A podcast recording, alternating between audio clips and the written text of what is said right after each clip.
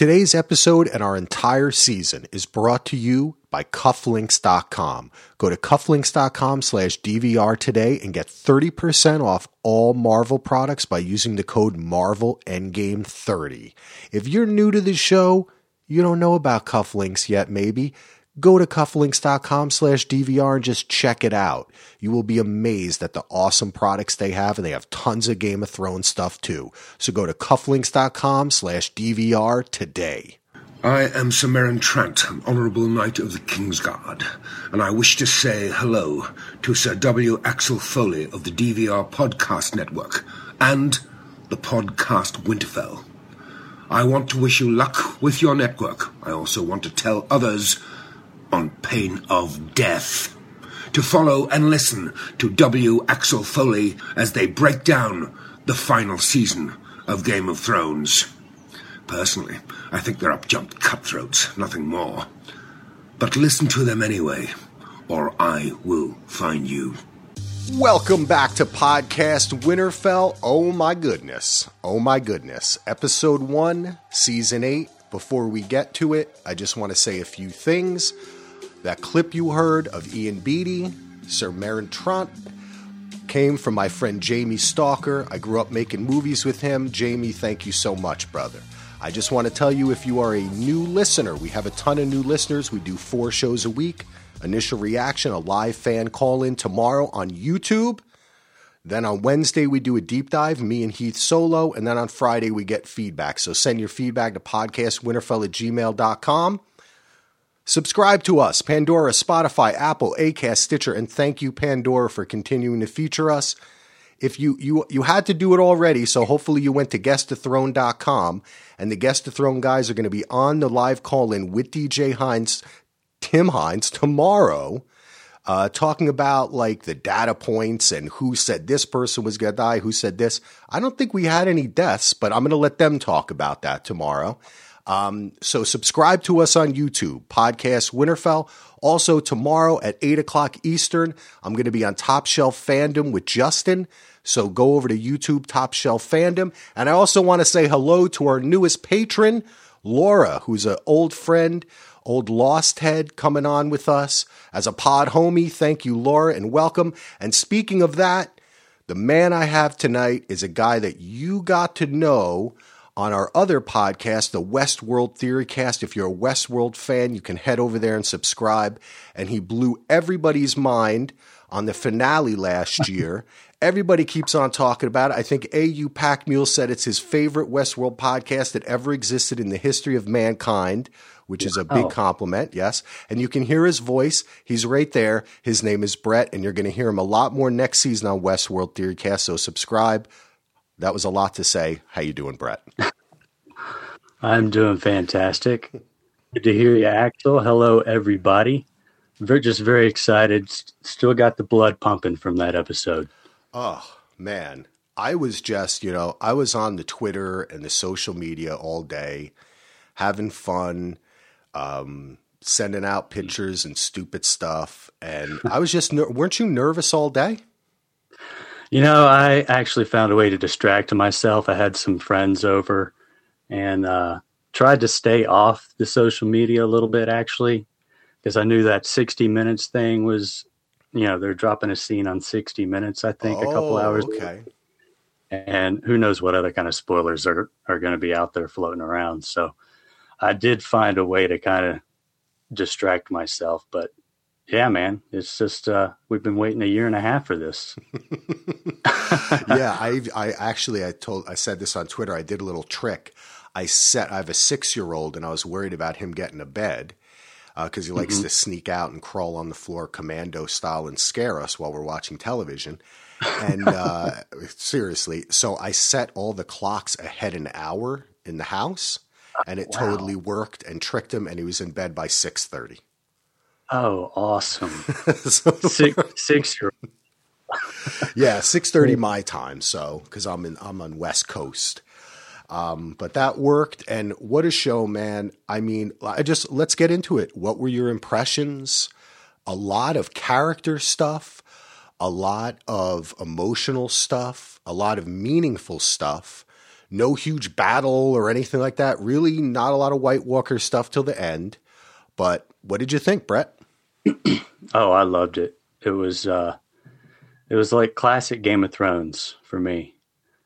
Not a not a ton of action, but a lot of dialogue, a lot of one on one, you know, character moments, um, a lot of humor, uh, just a lot of that little those little moments that that I think of as kind of classic Game of Thrones. It's not always about action, and I feel like that's kind of the pace that they set in this episode.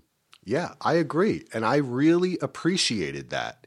I I didn't watch anything like you, and that's why I'm glad that you're here with me tonight. We didn't mm-hmm. watch trailers. I didn't know, and I knew. I think I knew that Danny was going to come to Winterfell at some point. There was some picture in E, an entertainment magazine or some shit, and I saw a picture, and I was like, "Ooh!" But other than that, well, the Raven said that right? yeah, that's true. That's true. Um, we yeah, so we knew that was going to happen, right? Yeah. But the way it happened was great. How did I want to talk first though? I want to get back to the no spoiler thing. How did that feel? Because this was the first season since the first episode, really, that I totally was spoiler free. And I think it felt great. I wasn't waiting for anything. Everything was new to me. I took the context of it as it was being handed, and I just I th- I it was worth it for me. How about you? Absolutely, yeah, absolutely. Good. Good um, that, that's and that tend that tends to be how I try to go into uh, movies and shows. You know, just on principle for, for me. Uh, if it's a show or a TV, uh, a movie that I know I'm going to watch, then I don't want to know anything about it. So just going completely trailer free and uh, you know just let the story be told in front of me yep that's the way i felt man I, I was really happy with it and i and like we were saying about the character stuff i like that we got into an episode where things like Jon's lineage mm-hmm. and mm-hmm. his pledge to the northern people uh, were right up front and center. And even though at a certain point Bran's like this doesn't matter, you know, we have a bigger thing, it's funny mm-hmm. that now he's like he's like the Jon in the Jon inner circle. You know what I mean? It's like everybody yeah. knows now. But then Bran, there still has to be somebody who's like, wait, guys, still, you don't get it, right? Like, we're all going to die. Uh, but it does matter. What do you, what mm-hmm. did you what what was your take from all that stuff of the northern? I mean, it looked to me as soon as they started talking, I was just waiting for somebody to stand up and say something and challenge Jon, and it ended up being little Lady Mormont, of course, who did it, and that was great, right? It was perfect. Yeah, it's I love this this question that they presented about you know lineage doesn't matter, we're all going to die, but it's you know these are human beings you know th- these are uh, you know and uh, generations of of uh, you know people thinking a certain way you know being loyal to certain things certain people. Of course that matters. These these are people. So how are they going to reconcile that? It, will be interesting. What do you think? uh, what do you think's going to what do you think's going to happen with this uh, I don't know. I really don't know. Um, you know, just put Jon on the Iron Throne, and uh, that'll solve everything. I don't know. You know what? I don't really know either because I have to say that Sansa continues to kind of be a, a voice of reason about like the troops getting fed and how can we, you know, they're kind of arguing about who's the king, who's the queen, we did this. And what Sands Sansa's saying is, well, that does matter really, because the reason it matters is we have to function together. And if mm-hmm. we don't agree now on these types of things, we can't do the simple things like feed people, make sure that they're, you know, if somebody gets injured or just, you know, the basic logistics right. of having so many people in and around Winterfell or having a big huge army um, which I kind of liked. I thought that this time the way I think she's learning how to challenge Jon in this situation and trying to navigate Danny all of a sudden arriving and now she's the queen but you can see the way that Sansa has earned the ear of the Northerners, and they really mm-hmm. trust her. And at this point, does she know that Jon is not? I mean, now we know that Jon knows, and we could talk about that, but I'm not sure if Sansa knew then that Jon really wasn't her brother, but her cousin. I I assume that she doesn't know, but okay. I guess it's not entirely clear. You yeah. know, maybe she, maybe she does. I mean, Bran is there. That's what I'm wondering. Has Bran been talking? Because everybody could know a lot of stuff if uh, if Bran's been, like that scene where uh, Arya asked Jon how he survived a knife in the heart, um, and he said, "Well, I didn't." So, how did Arya come across that information? You know, unless Bran told her, or is that just like common knowledge within the the Winterfell community now? It's it's interesting, isn't it? Because the Bran thing, I, I that kind of that bothered me a little bit last season, and the way that kind of selective knowledge is he's telling people, but other things they don't know, like for instance, he could have cleared up the whole thing about when Tyrion stands up and says, The Lannister army is coming here. You know, isn't it possible that Bran could see that the, the conversation that happened with Jaime and Cersei? Mm-hmm. So he I could, mean, he could just say, No, that's not true. You know, like it doesn't seem like he's being really used properly. Yeah, but then again, like like you mentioned in a previous podcast, the the needle the the of the compass maybe not is not pointing, you know, to that scene, that conversation. So he has the ability to know that information, but is he aware of it, you know, right now? Oh, that's true. That's true in the sense that he would kind of have to know that a conversation took place right. And kind of look yeah. through his index and look through conversations that Jaime and Cersei you know like and, where that information particularly is. Yeah that's an interesting point. I don't know what did and oh go ahead. to jump just to kind of jump to the very end of the episode where we see Jaime and Bran together that that information could be available very soon you know the, what the Lannisters are up to. That's true. And and there is also the case of in the episode, like the meta idea that in the episode itself, it does serve it better to have that information with Jaime himself there. Mm-hmm. And maybe that's something, maybe that's kind of a, th- maybe that answers my question in a way that Bran, as the three eyed raven, kind of selectively gave him information maybe that was foreshadowing for the same way that Bran will give other people information, right? Like, okay, you know what I mean? Like, he knows it's better if they figure this one out. Or in Sam's case, he says, Sam, it's time. You must tell him now. I see. Yeah, that makes sense. Yeah. You know, um, so he kind of is parsing what he's telling people. So he may know something and choose not to say something. Yeah. Or he may just not know something yet. I guess it, it's not clear. True. yet again, they can go any number of directions.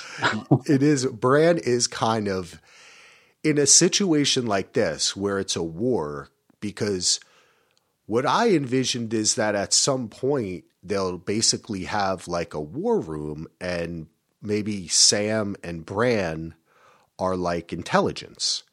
And mm-hmm. they just sit there, and Sam is kind of like, Well, we should be concentrating on the Night King. This is what I know about him. And then what do you know? And then they can kind of, you know what I mean? And then, like, where is Cersei's army now? Where is this, you know? And yeah. kind of like do it out like that. yeah, Bran and Sam working off of each other. Absolutely, could be a, a powerful duo there. That'd be pretty cool. What did you think about the Sansa stuff? Because I was very interested, and as you heard on the rewatch, I, I, I had more of an interest in her, and I kind of understood her storyline better. What's been your feeling on Sansa in general, and how did you feel of seeing her tonight? Still, kind of being like, I don't just like uh, she really seems to be this more stable one in the room, thinking about like the boots on the ground stuff.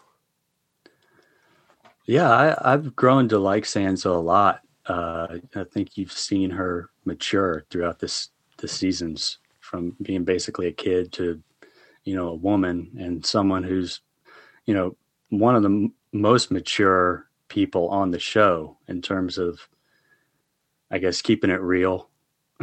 you know, worrying about, you know, this the day to day stuff. Uh, so I I just you know, but maybe that means that she doesn't see the big the bigger picture as well.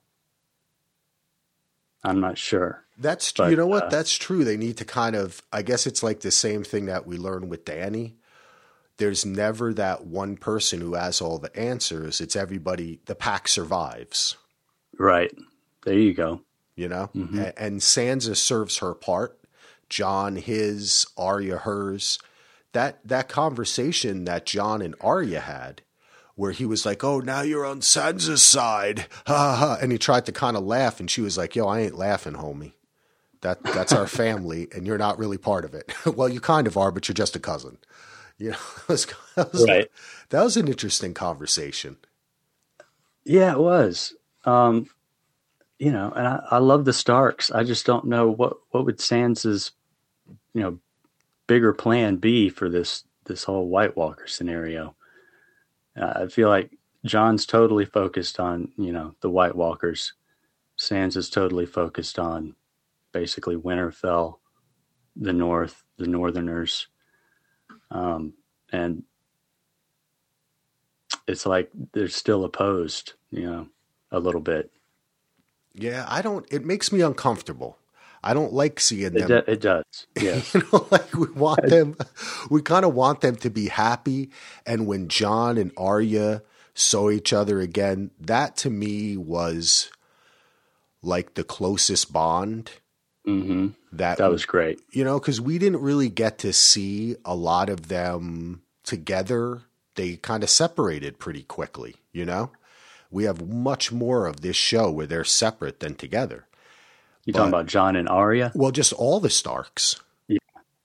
Right? Like the Starks that I guess stayed together the longest were Catelyn and Robb. Yeah, for sure. Yeah. So th- they were kind of together for a while we got to know them and, and how their relationship worked, you know?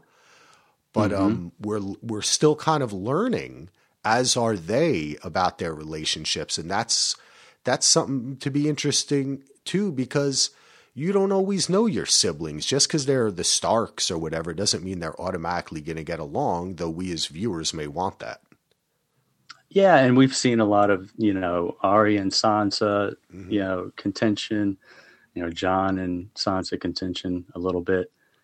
Uh, but I think we, or at least I, the that scene, I think may have been the first episode of the first season, or early on in the first season, where he gives Needle to her. Yeah. kind of kind of shows you the bond that they had growing up up to that point and the fact that she still has needle all these years later is is really cool. And that was i i really love that scene with uh, Jon and Arya coming together. And that was very touching. It was, but she was she was you know they they did the, it's like everybody it's getting I have to say it's getting a little old the thing where people act angry first and then they hug each other. You know, it would be good if for once people just run at each other, you know what I mean? Well, that's how he acted with Bran. He just jumped off there and ran to Bran and I think you see a little bit of Rickon in that, you know? hmm having seen his other little brother die in front of him. Yeah, yeah, that's a good point. That's tough. And with with Arya, it made me think, Brett, is Arya kind of testing Jon in the same way that she tested Sansa last season? That's an excellent point, and I'm sure she is. You know, which, that's kind of how she's trained to be now. Yeah. That, and and she does not tell anybody. Like everyone asks, "Where have you been?" She's. I thought maybe. maybe when she met Gendry, she was gonna be like, "Yo, I'm a faceless man, homie. Check it out." You know, finally like her friend. But nope, nope. Exactly. Wait, and he was around when she first met Jaqen. Yeah. So he'd understand. You can tell him. Hey, that's a great point. Maybe Oh, you know what? That's right. And wait, he knew too because he was there when his face changed, wasn't he? They all escaped together? Uh yeah, he was there, but I'm not sure who all actually saw that happen. I would have to but, go back, but I'm pretty sure that they were like, what was it? Hot Pie and Gendry were standing behind, and maybe they didn't see that, but they knew Jaqen though. Yes, they did. They definitely they knew it was him because he led them out of there. So mm-hmm. it's possible that that could be a way of Arya on a character level coming clean about that and having someone else to talk to about that because you can imagine as a young girl and she's been through all this she's never even had the opportunity to say you know, I went to this crazy place. they had all these faces. and he's like, you know, you can imagine they're like drinking, sitting around, you know, like then all of a sudden Ed Sheeran starts singing. You know, it's like the land of the faces. Oh, that'd be funny. All right. it's getting late. Um, all right, let's talk about something that I thought was great because I love this guy. We got to see more of Euron or Urine. I love him. Um, mm-hmm what did you think about that? Uh, you brought up a good point in the notes. Did Cersei invite Euron into her bed to give her the option to call him the baby's father? And I didn't even think it. I thought about it when he said that and he left. But that yeah. that maybe that could happen, but I didn't think what you were thinking, which is that that's why she did it.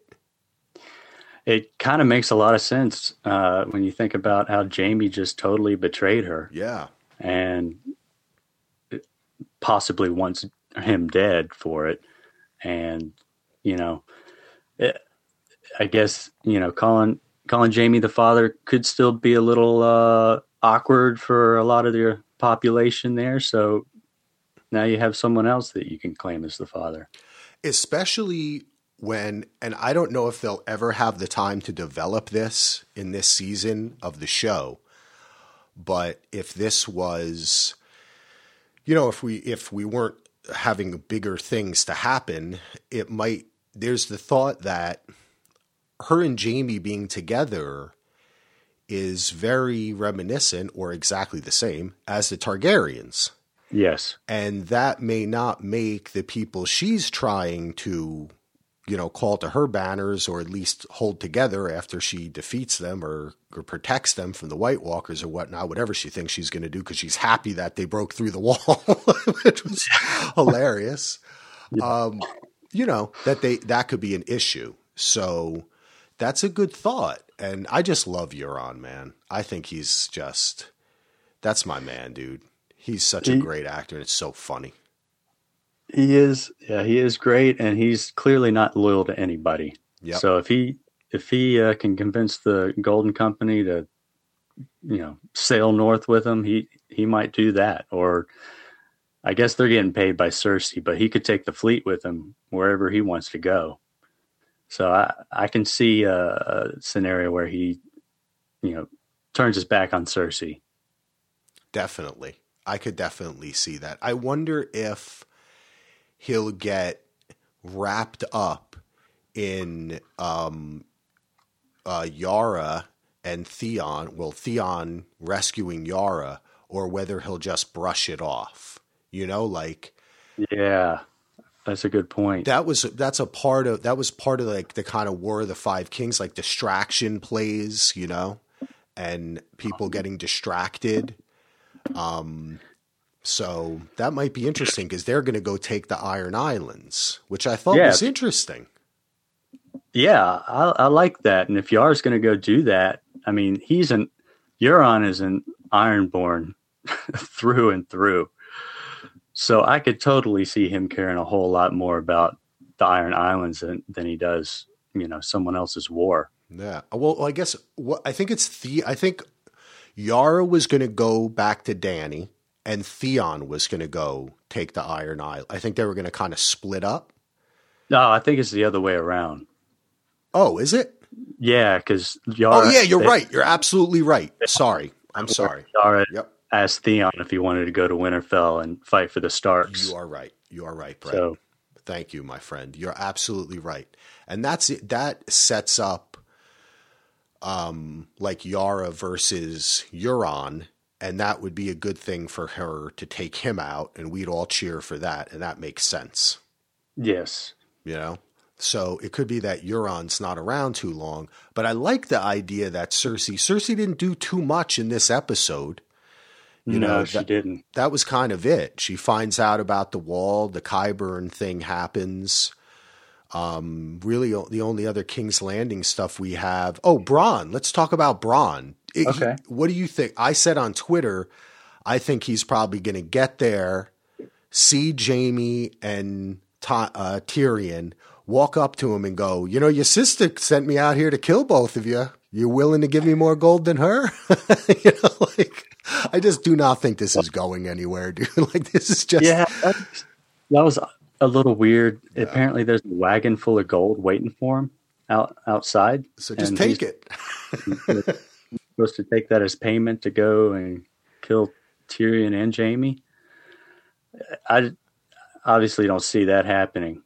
Yeah. It makes me wonder if she actually does want Jaime dead. Well, she had her opportunity in in the room at the end of last season with the mountain right there Yep. in between him and the door, and she let him walk away. So was that just a moment of weakness on her part, not being able to see that happen in front of her?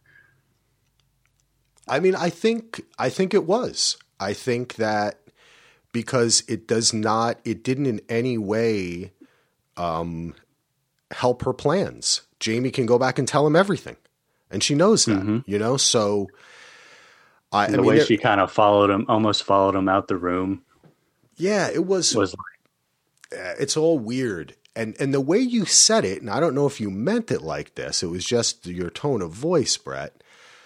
is there something else going on? Is she really sending Bronn to go kill Jaime and Tyrion? Or is there something in the? I mean, you know, if this was like Westworld, we'd be saying like, is there like a uh, tracking device on Bronn? right. But I'm like, I'm just trying to think of Cersei never does anything straightforward with anyone. So Yeah. what's really happening here? And I can't really figure it out. The only thing that I can figure out is that I want to see Bronn and Jaime and Tyrion all having some drinks together.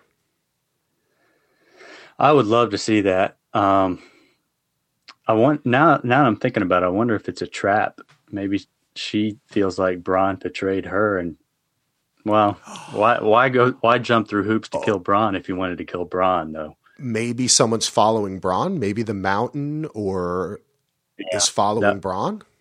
I would that would make a lot of sense if if she had someone follow Bronn. because Bronn now there is the point that she may have wanted to kill Bronn because he set up the initial meeting with Jaime and she said to Jaime you should kill him immediately he set up a meeting with the enemy our brother who killed my son and our father so Right. she did at one point mention killing Bronn and I think it was actually mentioned again like he said something like my sister or whatever um but yeah, I don't know. Maybe it is. There's got to be something else going on here because it's also a ruse. Because I feel like writing wise, they'd be sitting there going, "Yeah, nobody's even going to think about it because they all just want to see Bronn and Tyrion and Jaime together."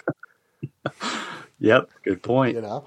Um, hey, you you put your cursor on the notes, and we didn't talk about it, but I watched the opening credits with my mouth agape the entire time. I loved these new credits.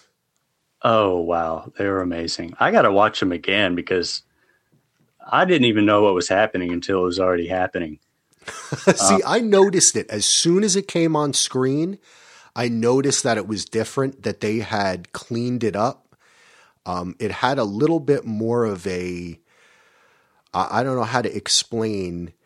They, it was clearer, but it seemed a little bit more digital, like what they do today to make things look kind of slicker. It, it, it just had a cleaner shine to it when it first came up, and I was like, "Wait, this is different." And then I, and then as soon as they went through the wall, I was like, "Oh my god, they re- they redid the whole credits."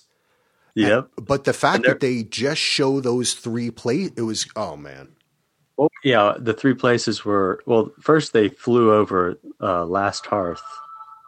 Um, oh, they went to Winterfell. ooh, oh, I heard a little sound back there. Sorry, Oh, okay. No, no. Ooh, I thought that was great. That was our credits. you were you were like it flew over, and then it was like ah. Podcasting people were keeping it in. Um, what was the first place that they flew over? Last Hearth, Hearth, um, the home of the Umbers. Oh, that's right. Okay, you're right. So they gave us a bit of a clue. Yes, because Oh.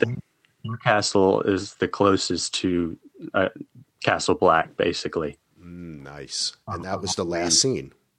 hmm So, and then they flew in, like, and then they went all the way into Winterfell. So that was that was really cool. And down into the crypts too. hmm Yeah, that that whole sequence was great. And then after Winterfell, they went to was it King's Landing? Yep. Okay, yeah, that was really great. All the way through to the throne room, and then it came back up. And then it ended on the Iron Throne. Yeah. I think. Yeah, they they like shot up, which I have. I should take a picture of it and put it on the tw- Twitter. I got one of those McFarlane toys, um, Lego like sets, and it's with Joffrey, and he's sitting on the Iron Throne. It's pretty cool. Awesome. Yeah, when I got it from Toys R Us. R.I.P. Pour it out. but the cre- yeah, I loved it, and it just you know what, man, it just like it gave me such a good feeling as a fan. And you know, we put so much time into this show and the, with the podcast, and I love doing it. Just we just we love so much of it. The fact The that little they, details, yeah, letting you know they're going all in on this season. Yep. That's it, man. Yeah. It was like right away, there was no cold open. It was the first hmm. season that there was not a cold open, I believe. No, actually, season two, I think, didn't have a cold open. Two or three. They skipped one, but this did not have a cold open. The season six did not, but then later in the season you had the cold open with the the Hound episode. So Good call. every season has had, I think, one cold open. Okay. And they didn't, but the credits, I had a big, my mouth was, and I was, it was like joy and disbelief. Like, I can't believe they put this much, like, because they did that behind the scenes of how they did it. Like, it took so much, you know, and then they gonna just trash all of it and do a totally new credits and it, everything looks different. And uh, LML, Lucifer Means Lightbringers, had a thing on Twitter. He said that they actually added like the comet at a certain point. It goes past and you can kind of like see the comet in the sky, which I think is really cool. Comment to the opening sequence. Yeah, here? yeah, Oh, wow! I didn't notice that. yeah. Check it out on the Twitter, baby. That's where it's at. Red comet, like we saw in season two, Yeah. that disappeared. Yep. Hmm. Okay. Um, all right, let's let's see. We got a lot more to talk about, man. Okay, now one point that I've already seen some people are really into it or they're not. What did you think of Jon riding the dragon? Uh, it worked for me actually. Um, something I thought about, you know, thinking about the show, but and it always seemed kind of cheesy in my head. Yeah, but I think the way they did it, they kind of pulled it off. yeah, I I liked it. I mean, I said to my wife, you know, riding a dragon is kind of silly. Um, no matter how you look, unless you're really big, because you're going to look like a little tiny thing on a dragon. Yeah. It's, you're not really good. Even if you had like a nice saddle, it might. I'm still surprised that Dany hasn't had a saddle made or like Tyrion. You know, Tyrion made that saddle for Bran. I thought that was kind of foreshadowing of Tyrion making a saddle for her. Oh yeah. But I guess you uh-huh. don't put saddles on a dragon. Probably a book reader person is like their eyes are like a flame right now. You don't put a saddle on a dragon. Don't put baby in a corner. Um, and she and she was giving him no help at all about how to ride. She's like, he's like, what do I hold on to? Anything you can, you can. Yeah, Okay. it was like Bit here. I know, man. It was like his king insurance was not covering that. You know what I'm saying? Like that that's the guy you're counting on here and you're just letting him jump up onto a dragon. Like put a mm-hmm. little thought into it, Dany, or at least, you know, well he already rode with her. Well, actually a bunch of them did. Um, he did not. Oh, that's right. You're right. You're right. Oh, that's right. He has was there another scene where he gets on with her? I thought I in my head. Maybe not. There was the scene where he first met it, uh, met one and kind of touched his nose. That's true. But aside from that, we haven't actually seen him on one. No, no, he- Maybe he wrote, did end up riding one from the wall back to wherever, like off camera, but we haven't actually seen it. Oh, that's true. That okay, you're right. That's what I was inferring. Yeah, he did because he had to go from where they met up with him, right after Benjen, to the ship. Right. So there was a time where he, so he technically had been on a dragon Well, before, but he- Although that ship was at Eastwatch by the sea, so it's possible that Hmm. the ship was right there. yeah, that's true. Maybe they could have just hoofed that one, you know. Yeah. she's like, no, she's like, look, fellas, the dragon only does two miles or more, okay? Or else, you know, if it's anything less, you're walking, all right? You know how much I got to give this thing 15 goats to go 10 miles. You think I'm wasting it on you? Um, that would be pretty funny. But I liked it. I thought it was uh the CGI was a little spotty. I'm going to say it. Um it may have been what I was watching it on. Um, I mean, I watch on DirecTV on the DVR. It might look a little bit better through HBO Go now. It's crazy how now streaming actually can look better. What's on your D, but it, it's true. It's true. You know. Um, and uh, I'm watching it through the Xbox One, so it comes through really clean. And but I thought it was a little awkward. Um, it was fun though when they did the dive. I was into it yeah. you know, I, I felt it when they kissed and when they had and when he like the dragon was looking at him. Yeah. That was funny. It was cute, and I like that. I like that they had time for that in this episode. I was happy that it wasn't like they, you know, they were going over a hill, and we don't know where they are or how much distance they can cover. And I thought maybe they're gonna like see the the White Walkers or something. You know, they're gonna see the army of the dead or something here. For What's that? that's what I was hoping for. Yeah. See, I was hoping for it, but then I wasn't, Brett. When they didn't, I was like, okay, good. hmm Now they can No, I have, agree with you. you know, a moment here where we see them in love or we see Jon become comfortable with the dragon or this experience. And that's what we saw, you know, oh, we could stay here forever, a thousand years. You know, I thought that was, I, I like that stuff. And I, and I, I- I liked it. I liked it too. Uh, it was good to see little moments between them like that. That I feel like they've only known each other for 15 minutes. Yeah. So when when you can show that they're actually in love with each other, uh, I think that helps. And you know what? I mean, I don't want to say that you ha- like you totally need that because you're a married man, Brett. When when you you know, I would say when you meet someone, you could be into them. You know what I mean? You don't you don't need like 50 scenes of them hanging out reading the New York Times on a Sunday morning making avocado toast, you know?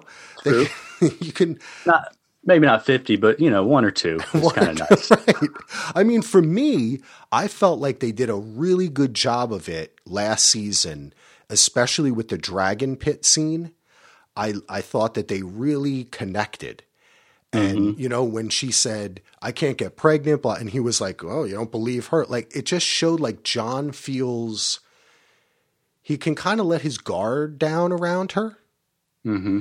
And now, oh, go ahead. The whole the whole scene where you know she lost Viserion, uh, and then thought she lost Jon and got Jon back, and that, that whole emotional time that they had to kind of get through it together, I think is you know that's apt to uh, make a connection when you're dealing with something that emotional. Exactly, dude. It's exactly when you go Mm-hmm. trauma makes connection, right? Mm-hmm. And drama, and that's why some people like a lot of drama in their relationships because they think it makes it like you know better or something, right? I'm not. I'm. I'm- I'm not a fan of that, but it's true. You see it, right? And it's, but it's true that you know people who get into you know you you you met someone at like the scene of an accident or something, you know, like people connect. Right. You know? Yep. I mean, I'm not telling you all to go do a crash here, but uh, the original crash, the Cronenberg crash. you, you remember what I'm talking about, right? I'm not sure what you're talking about. Cronen, Cronenberg did a movie where people get off on crashing in cars. You know, yeah, dude, it's the weirdest movie ever. They like get in car crashes on purpose because it turns them on. I somehow I missed this. Okay, well, it's out there, baby. I think it was Cronenberg that did it. I think it was his kind of foray into into more drama. It didn't have like a sci-fi. That was the weird. I think it was him, but anyway. Um, back to Game of Thrones. um, with all that stuff and me saying that Jon feels more comfortable with Dany, now that he has found out that that's his aunt and that he is the mm-hmm. true king, and as Sam says, which I lo- I really, really, really appreciate, I almost felt like I was watching a little Better Call Saul stuff, emotional level, which this show normally does not even approach. You know, mm-hmm. where Sam said, "You bent the knee for her for the good of the people. Will she do the same for you?" I thought that was interesting because all we've ever heard from Dany, her entire existence, as soon well, I shouldn't say that. I mean, we had a lot of rough parts before we got to the Khal Drogo, and she kind of found herself and her damn brother was dead. But um, is you know, I'm the breaker of train chains. I'm the ruler. I'm the queen. I'm the rightful heir. Yeah. And now, So- and, and the thing is, I actually was saying this to uh, my wife earlier. If she believes that she is the rightful heir, right? Her legitimacy is the exact same as Jon's. Yes, So it is. she can't, she can't really question it, you know? In fact, it's lesser than Jon's at this point. Yeah. So it's like she can't be like, no, he's not because my brother, I mean my fa- his grandfather, my father. Oh wait, uh oh, I screwed up. He's the king. Yeah, um, that'll be interesting. I, I, I really, oh, go ahead. I really liked how they handled that scene, though, as you were saying, between uh, Sam and Jon, and Jon's reaction. It was, it was a tough process for him. You could tell. Um, and I also want to. I'm curious when he found out that basically his, his father, who he beloved so much, and he basically lives to be Ned Stark's son Yeah. he finds out that Ned Stark has been lying to him his entire life, whereas a little bit earlier he basically risked everything in the dragon pit in order to make sure he told the truth to his enemies. Mm, that's it. You know what, Brett? Yeah, I hadn't thought of that. That that's so tied. It's similar to when he died and he gave up his um, gave up the Night's Watch. hmm will this kind of realization because in, in in a sense this is a death for jon this is a death of self he is no longer the self that he has always believed he was right? Yes. This is a secondary death that happens in the crypts of that's really prof- like that's great metaphors there. He finds out in front of his you know supposed father's grave he dies. He his, this his starkness, his connection that he feels dies because he believes in some that stuff. He has to see himself really more as a Targaryen, right? Because that's kind of how it's passed on through the man. Yeah, we'll, we'll see. I mean, if he That's what Ned if he's going to send, yeah, um, It's a it's a Yeah. real interesting dichotomy, and that he is now going to have to question everything he believes, his honor, his oaths, and and he has given false oath, right? He he accepted being the king when he wasn't really even a Stark, you know? There's a lot of weird that oath and lineage stuff is going to mm-hmm. affect him in particular, even though he was saying it doesn't matter. It really does matter to him. That's interesting too. In this episode, he goes from none of that matters to, oh my God, you know, well, when it happens to you, Jon, it does matter. and his first reaction was, "This is treason Oh. to Daenerys." Great. Like that's the first thing that he thought of. Yep. Yep. Ned Stark, the Ned Stark in him. Uh, that is like it's like he can't even help it. He's still tied to it. And um, you know, and also Jon is someone who never wanted he even said in that conversation, right? I didn't want to be king. He said he said it to uh Sansa. hmm I don't want to be king. He said multiple times. Yeah. And now he doesn't really have a choice. And I don't know how Dany's going to take it. It puts her in a situation where she thinks she's always been ruling and now she's not. I thought, you know, uh, well, I- if if she accepts this, you know, or was there a little bit of foreshadowing there in the old man conversation that Varys, Davos, and Tyrion have, where they talk about them kind of ruling together equally? Yes, that that that was an interesting conversation too. Um, that's that's definitely a, a viable conclusion. Just having both be ruling the Seven Kingdoms together.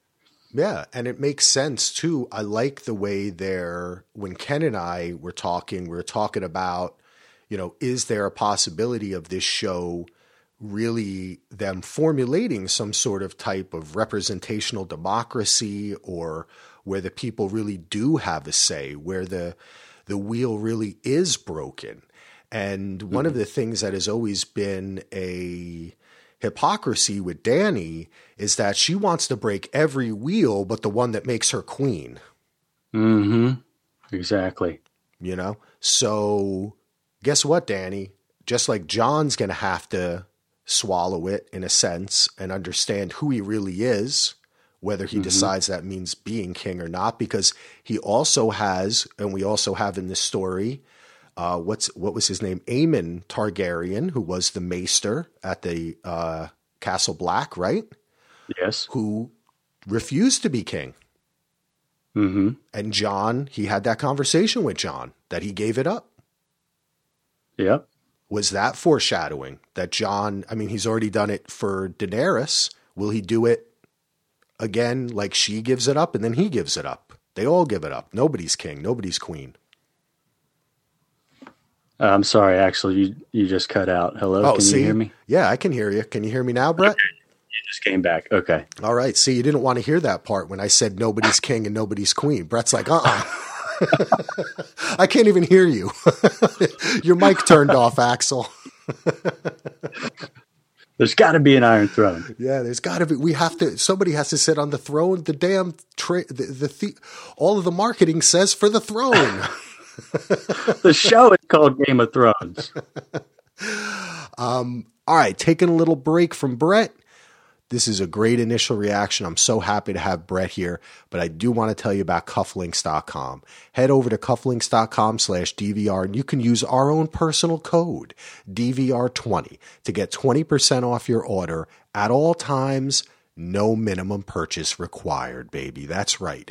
DVR20 at cufflinks.com. And every week, on our live fan call in on Monday. If you call, you will be entered into a chance to win a Hand of the Queen or Hand of the King pin from cufflinks.com. So go to cufflinks.com, enhance your style when you walk out in the morning, feel good about yourself, wear it, baby. Cufflinks.com. Go there today. Now back to Brett. Before we move on to some other things, I just wanted to interject that I was so the most surprising thing of the entire episode for me was Sam's reaction. And he totally sold it. Uh, to finding out about his father and brother. Yeah, that really yeah. surprised me. That I mean, he yeah. Was, oh, that was great. Yeah, he he was still good to Dany. Yes, my queen. And he was crying. He was trying to be up, upfront about it. Uh, like that, I'm upset, but I accept it to her. But then to Jon, you see that anger come out, you know? Mm-hmm. And when he was making that noise in the crypt, trying to sneak around, later on, I thought to myself, was he like kicking something? Was he like angry? And that's why, you know, like he couldn't hold it in because I think his dad he could have stomached, but it's his brother. He knew his brother was a good guy. Yeah, yeah, I think you're right. That that was the real gut punch. It's really uh, I, I didn't think that he was going to get so angry, and I think that it affected the way he delivered that information to Jon, and it was kind of it was something that I've talked about is I like when characters act emotionally or differently. You know, I don't think mm-hmm. people should always be the same, uh, written the same. Oh, that's the happy character. That no, they have to have a diversity. And Sam showed that here because normally information as groundbreaking as, hey, by the way, you're the king wouldn't be right. wouldn't be preceded by Sam so strongly interjecting his own emotionality into it about whether Dany, you know, it, he really made it more about what Dany was going to do. Yeah, uh, I I love that too, and uh, it's so easy to forget that Sam is okay. Sam is Randyll's son. He's Dickon's brother. He's not just this the awkward guy that we met at Castle Black. You know, he he has a father and a brother who are just basically murdered, and that's obviously going to affect him.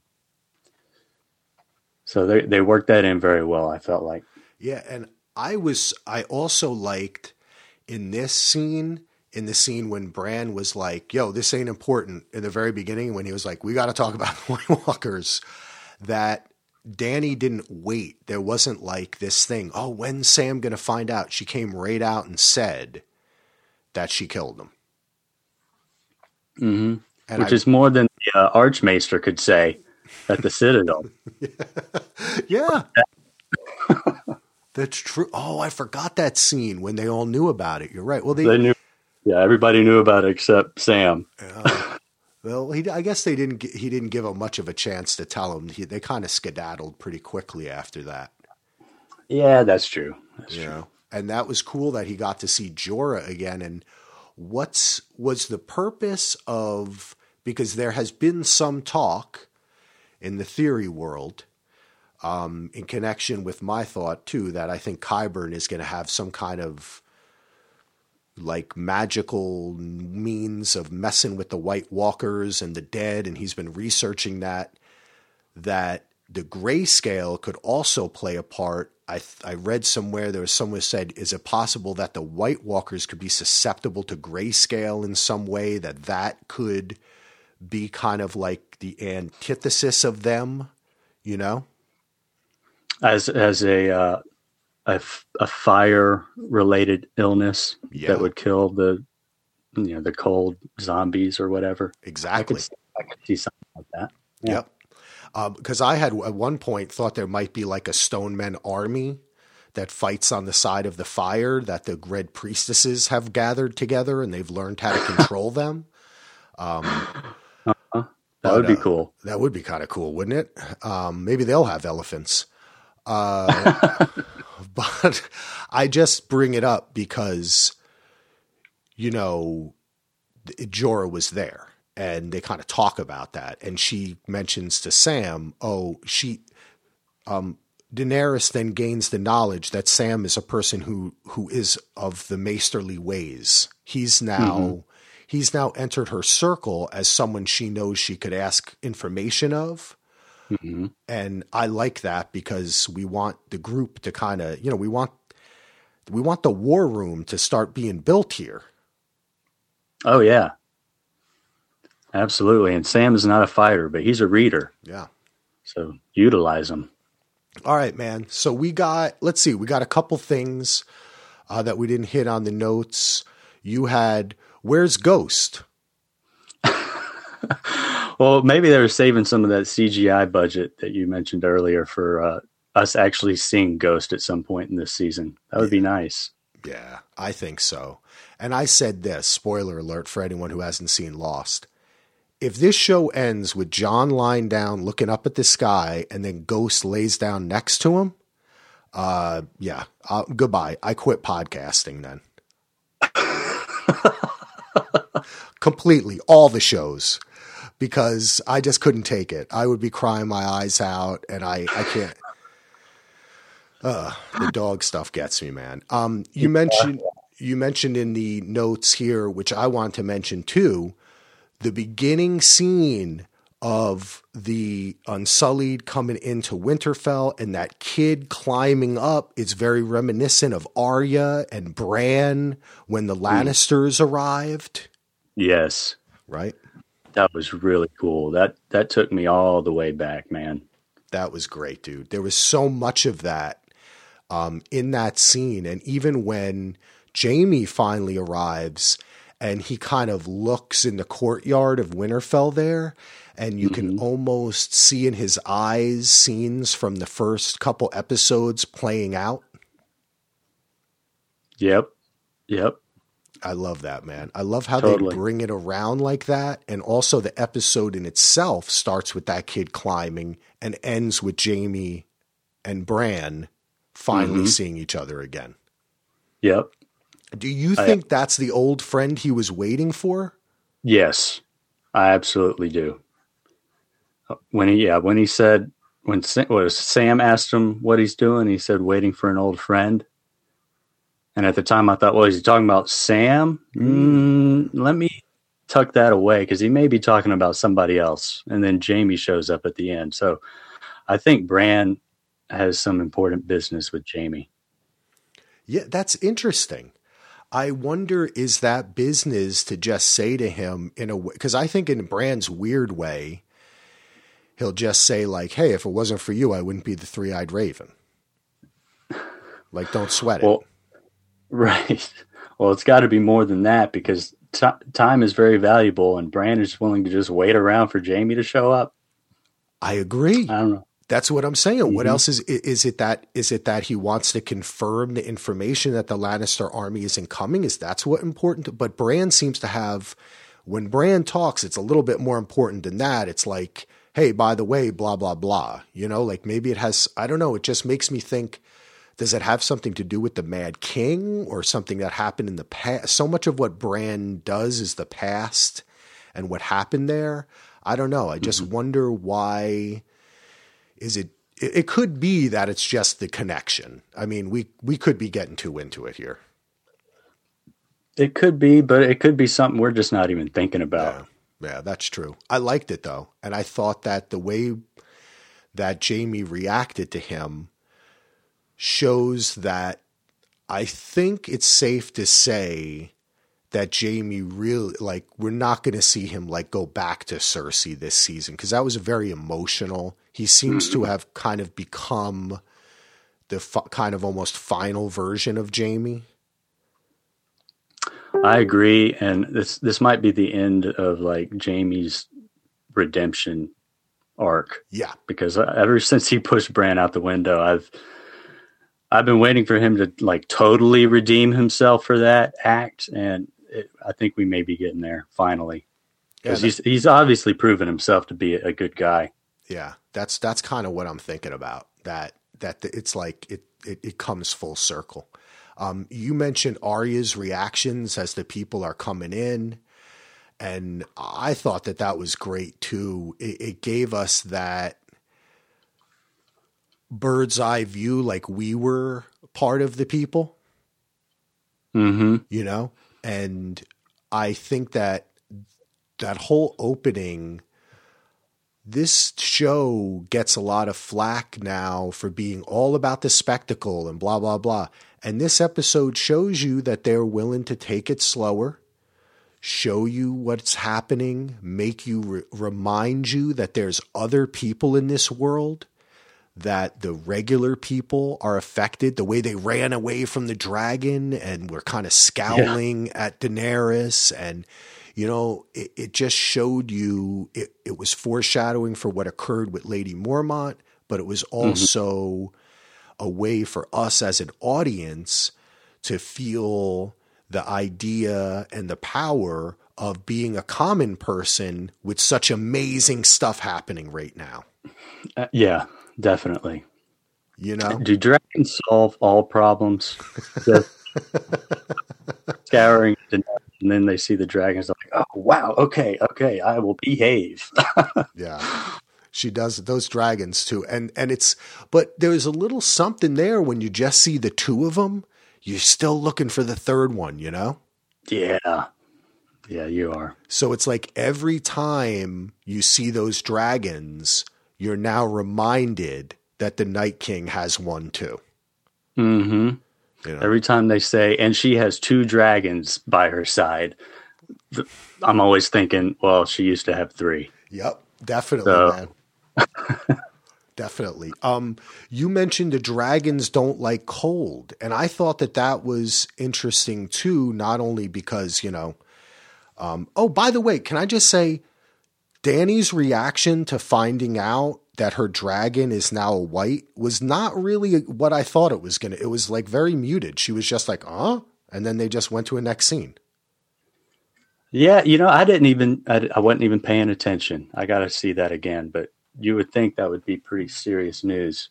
Yeah, no, Bran just says they've broken down the wall, they've taken one of your dragons and turned them, blah blah blah. And then Dany with that jacket was beautiful too, with the little red inlay on it. I loved it and um, and I have a point about that later too when I talk about the Ice Queen because I got to talk about the Ice Queen. Um, yeah, it was just uh, it was very muted.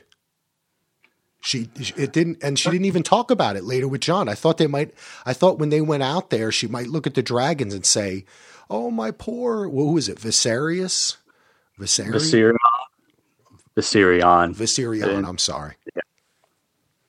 Uh, it could be something that maybe she has to see it before she can actually believe it or react to it properly or something. Yeah. And that's going to be quite a sight too. Yeah. Excuse me. Oh, I'm getting choked can up. I, can I go back real quick? Sure. To, uh, how they focused on Arya's reactions to to all the people coming in. Yep. Who's the actress that plays Arya? Maisie Williams. Yep. Or okay just her her facial acting was so fantastic in, in that scene. Because you you saw you know Jon and Daenerys come in and her face when she looked at Daenerys and then her face when she looked at Jon she still cracked a smile and she kind of had to hold herself from like just basically jumping out and giving him a hug. And then um she kind of frowned a little bit, I think, when she saw the hound, but then she saw Gendry and smiled. The whole that whole sequence I thought was just effective storytelling. The and great acting on her part. It was. I loved it. But I was disappointed about the hound stuff, man. Yeah, I, I was too. Um, you know, may, she did leave him to die. So that's. I guess like I don't want. to.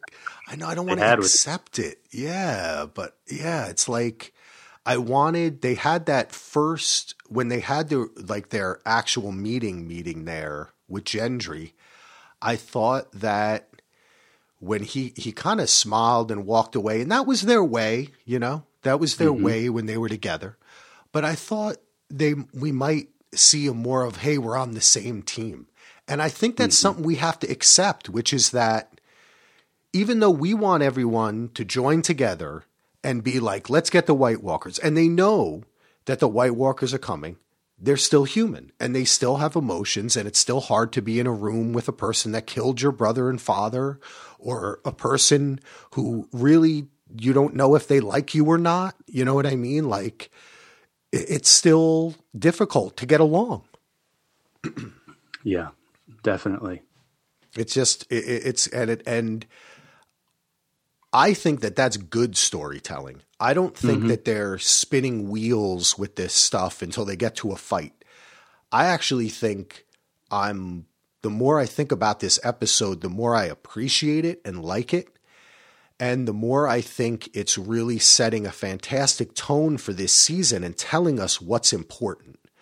Mm-hmm. And in the end, what really is important is not a big battle in Ice Dragons, it's the characters that we've come to know and love. Absolutely. I totally agree. You know, so if you ask me, would have I rather a 10 minute, uh, you know, White Walker scene with battles and stuff go ravaging through the North, or the scene with Jon and Dany or the scene with the Hound and Arya? I would choose the scene with the characters. Tyrion and Davos, I, I want to see more of them together. Oh yeah, that's great. Because Davos seems to really love him. Yeah. right? Like every time Tyrion says something, they flash to Davos, and you think the first time I thought he was gonna kind of like be like whatever, but he's not. He's like soaking in, and he's really enjoying. It's kind of like bringing back that banter he had with Stannis. Mm-hmm. And I think Davos really is like he's just the kind of dude who likes chilling you know what I mean? And like talking with his friends. And I, I don't know. I'm a huge, I love Davos, and I think Liam Cunning. I think the guy's such a great actor. He has, he he reacts so well to dialogue and to the situation and what's and he to me in my rewatch he just sold Jon coming back to life. That was all him. Like it was all yeah. him that did it. Yeah, that that was a great scene. It was great. Um all right. Well, I think the only thing we really didn't kind of dive into, and like I said, we're going to do like 25 more episodes this uh, week.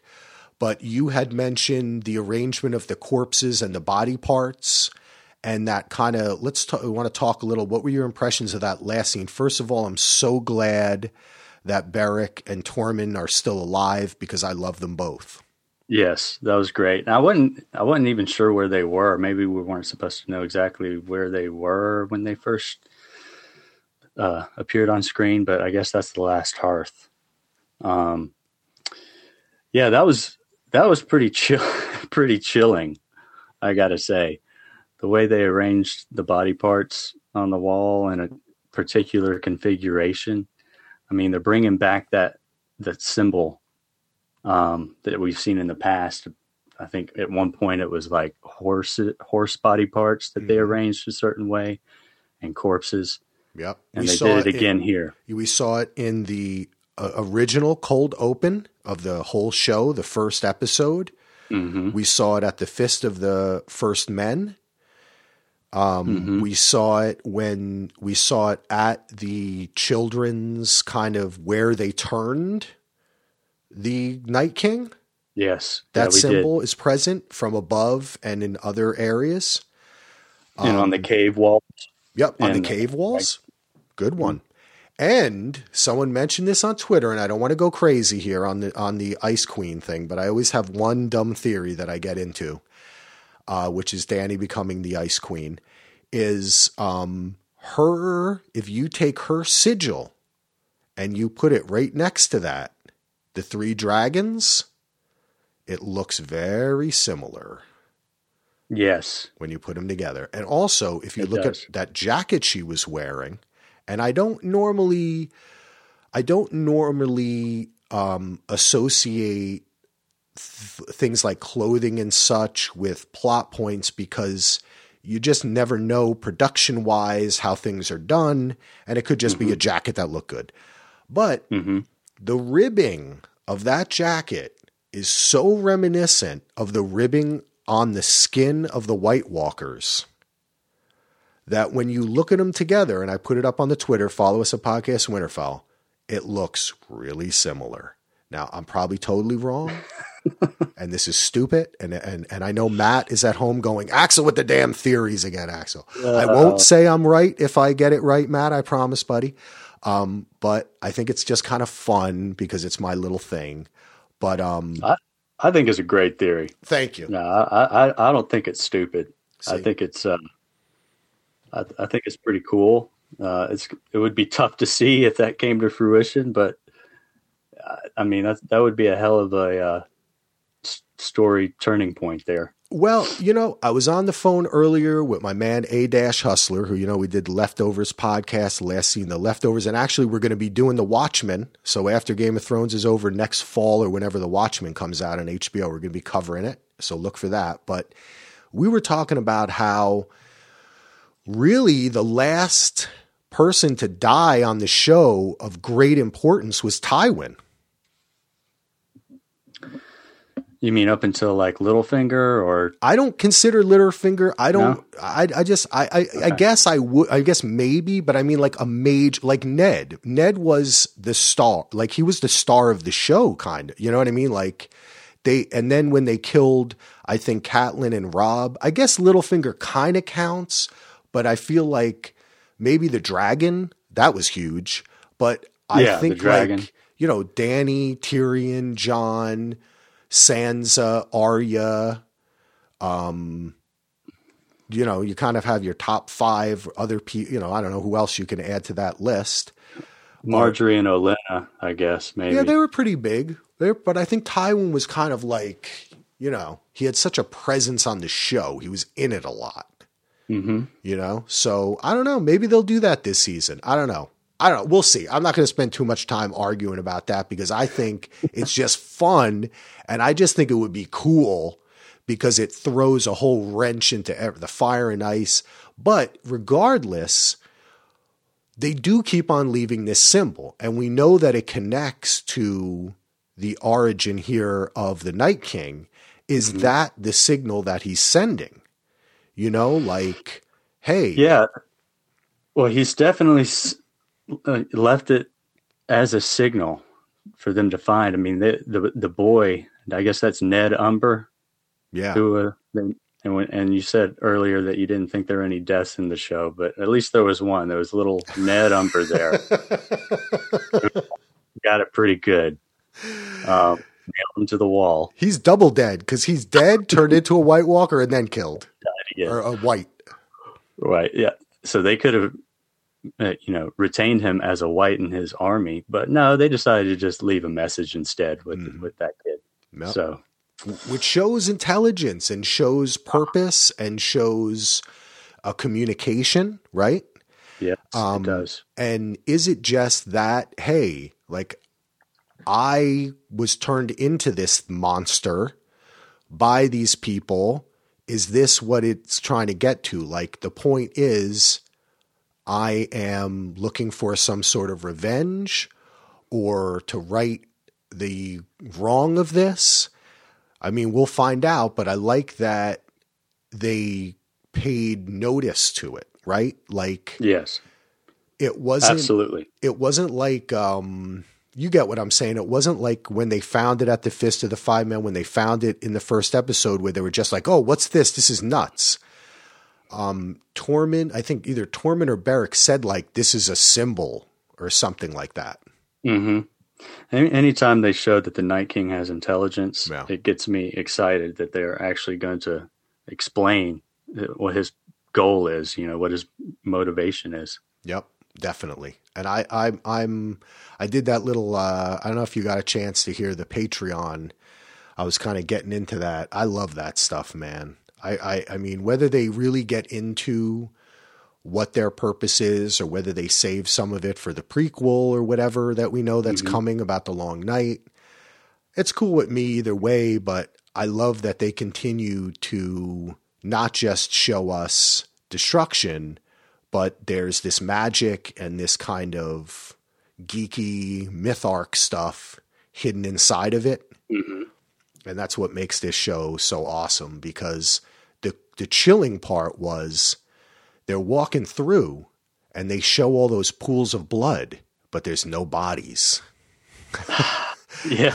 My wife says, Where are all the bodies? And I said, You know where they are? And she's like, No. I said, They're part of the army of the dead now. And she was like, Oh, shit.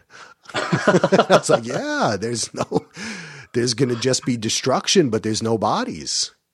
That's a that was effective. I like that. Yeah, that's cool, man. I dig it. One question I do have is this. Uh huh. Um, and this is kind of a technical, stupid question, but it did cross my mind is do they just, they just, so they cut off some of the guy's arms, then turn the rest of him into a white, but the arm stays unanimated so they can stick it up on the wall. I guess so. it's like there's like even more of a process involved here. Because if they just turn if they just kill if they like they have to do it you know so imagine like they kill a bunch of guys right? And then and then you know the night king's like hey you know whatever johnny walker night king night uh, walker guy. Remember before you bring him back chop off a couple arms so we can make the symbol on the wall, dude. And then he forgets, right. you know, he forgets. So then the Night King's like, God damn it. We need like 10 more. Can somebody find 10 guys and remember, cut off their arms first, then first. reanimate them? Right. Because if you, rean- we don't want reanimated arms on the wall. So those arms were not coming back alive, were they? I don't think they were. No, they were, they, and they, and you could tell too because the color of them they had a I mean, I could maybe I'm just remembering this wrong, but to me, I just noticed it for a second because I was thinking, are they going to start moving around like the arm that Qyburn wanted to pick up and yeah. take home with him? Um, but right. they weren't. They were like they had a reddish hue, you know, pink hue, like they were a little bloody a little bit. But I'll have to yeah. watch it again. I think we can safely deduce that if you cut off the arm before you bring him back, then the arm just stays. Dead. Yeah the arm, but they had to practice. Like they did one incantation. It was like, no, it was too big. The arm came back. You know, it was like a whole process that they had to do. That's going to be a special feature. All right, we're getting silly. This has been great. Before we go, do you have anything else that you want to talk about, Brett? I do have just one more question. Hit it. When Arya goes to Gendry, um, sh- shows him that diagram and asks him if he can make it for her. Did you tell what that was? Was that just like a dragon dagger, or was that? It it looked like it. You know what? It looked it it looked like it was a tool of some sort. It looked like it was came in two different parts. I was trying to look at that too because I put you know I put together the Gundam model. So whenever I see like, like it was like a diagram of how to put these two things together or something. Yeah. So, uh, the, oh, okay. So was it like one part the dragon glass and another like a hilt or a handle? Or? like I just didn't know for sure because she already has the Valyrian dagger, which yeah. to me was just as good as a dragon glass dagger. But maybe I'm wrong about that. True. Uh, and uh, they went through the whole process of him saying for the 50th time, it's Valyrian steel. Yeah and he did not. I don't think Arya showed uh, Jon that uh, Valyrian dagger when no. they when they were talking about each other's swords and stuff, which I thought was a little strange. Mm. Maybe she's keeping that a secret for a reason, or maybe it's nothing. Interesting. Interesting. Yeah, that mm-hmm. dagger has so much significance now. Um, I had a little uh, Twitter conversation with Kim Renfro from uh, Insider, Mm-hmm. And we, I was saying, I thought the way he looked at that, I had a crazy theory that like Arya is going to use that to kill the Night King, that it's so special. And she had done an interview with Bran, the actor, not Bran. He was out of character, and uh, he's not that into it. Um, but uh, he said it was because she's going to kill Littlefinger with it. But I got to be honest with you, I don't trust what actors say because. Well, oh yeah, you know, and it doesn't have to be Valyrian steel to kill Littlefinger. Yeah, Any, yeah. dagger would do. Yeah, I, I don't. I, I think that I mean the reason why it's not that I don't trust act. I mean, like somebody's listening. Oh, you know, like no, I love actors, but An actor doesn't mm-hmm. need to know these things to play a part. Um, uh, A.U. Packmule actually sent me something about Stannis doing an interview, the actor, where he said he had no idea what was going on in the show the whole time. Yeah, I did hear that. And you know, you do the lines. So each per you can't in this cult, in this cultish, you know, uh, super fandom world, we expect all of these actors to like have read everything, and but this is their job. You know what I mean? So he could just say what happened in that season. Mm-hmm. So I'm not disputing her. She's awesome, and go buy her new book. But I think that it's quite possible that that dagger will play another role, and it's fun to theorize about it. Absolutely. Yeah, that's cool. Nothing uh, against actors, but just in general, I don't. I try not to trust anything I see outside the actual, you know, sixty minutes of the television show. Uh, okay. I thought you were going to make fun of Heath Solo there for a second, Brad. I was already laughing. He was like, not that I don't trust actors, but everything he says on Wednesday is going to be bullshit. no, no, no. For y'all's show on Wednesday. I'm All looking right. forward to that. All right, man. So once again, I'll just give you, I'll ask, this is your time. So is there anything else you want to chat about? Uh, I think we hit all the points that I wanted to make. Cool. Cool, man. Me too. Well, everybody, this has been fun. Uh, we got a lot covered. And uh, Brett, I appreciate you staying up real late because I know it's like two, three in the morning where you are. Um, My pleasure, Michael but this is gonna this is fun and we're gonna hear you again definitely on Westworld Theory Cast. I've enjoyed having you. And it was fun for me, Brett, to have you on first because so much of this journey is about meeting people and the community and the way that we met was through this podcast. Mm-hmm. And emails, and I was just like, Brett is so awesome. I got to have him on the show. And oh, thank you. You know, here you are, and that's what it's all about. You know what I mean? We just all come together, and that's a great way to start off the season. And that's what we're going to be doing the whole season. Everybody remember tomorrow at eight o'clock. Uh, well, yeah, eight o'clock Eastern. I'll be on with Justin, and I think there's like three other people. I think it's like I don't remember who else it is. Uh, Johnny B. Crazy, Mackenzie, I think, and Justin and me. And then at 10 o'clock, on we're gonna YouTube. We're gonna try to do it. DJ and I are working it out. We're gonna try to do the TalkShoe. Uh, or I should just start calling it the live fan call in on YouTube, so you don't even have to deal with TalkShoe. You just call the phone number and you're on. That's going to be fun. We're going to have the uh, guest the throne guys on too, and we can talk about Ned Umber. Um, that's going to yeah. be fun. And he was uh, on my list, by the way. oh, he was. No, no, I'm sorry. oh, okay, okay. See, I have to remain neutral. Everybody was like, Axel, why didn't you create a podcast Winterfell group? Well, the reason we didn't is because DJ and I are remaining neutral because if there's any questions, they're going to ask us. Okay. So they're going to say, like, what do you guys think? So we're going to get hate mail if I say, you know, well, he did become a white first, you know, but okay. So don't try to send me any bribes yet. I'll provide that information for you on Wednesday show. we'll see how this one goes first, and then I'll set the bribe quotients. Um, but uh, what else do we got? Um, I don't know. Subscribe, Pandora. Thanks again. Thanks all those people for featuring us. Uh, cufflinks.com, of course, we're going to be giving away a Hand of the Queen or Hand of the Kingpin every week on the live fan call in. And um, I think that's all the stuff that I have. Oh, become a patron. Laura, thank you. And if you want to hear the show ad free, you want to get, I drop tons of exclusive Patreon pods. That's my thing. I like to just talk into a phone or sit down and record something. And uh, Brett will tell you, I love to read the emails and do stuff that people talk about. Um, oh, hey, Brett, that was the thing. You had a theory that I wanted to, I didn't talk about and I wanted to save, didn't you?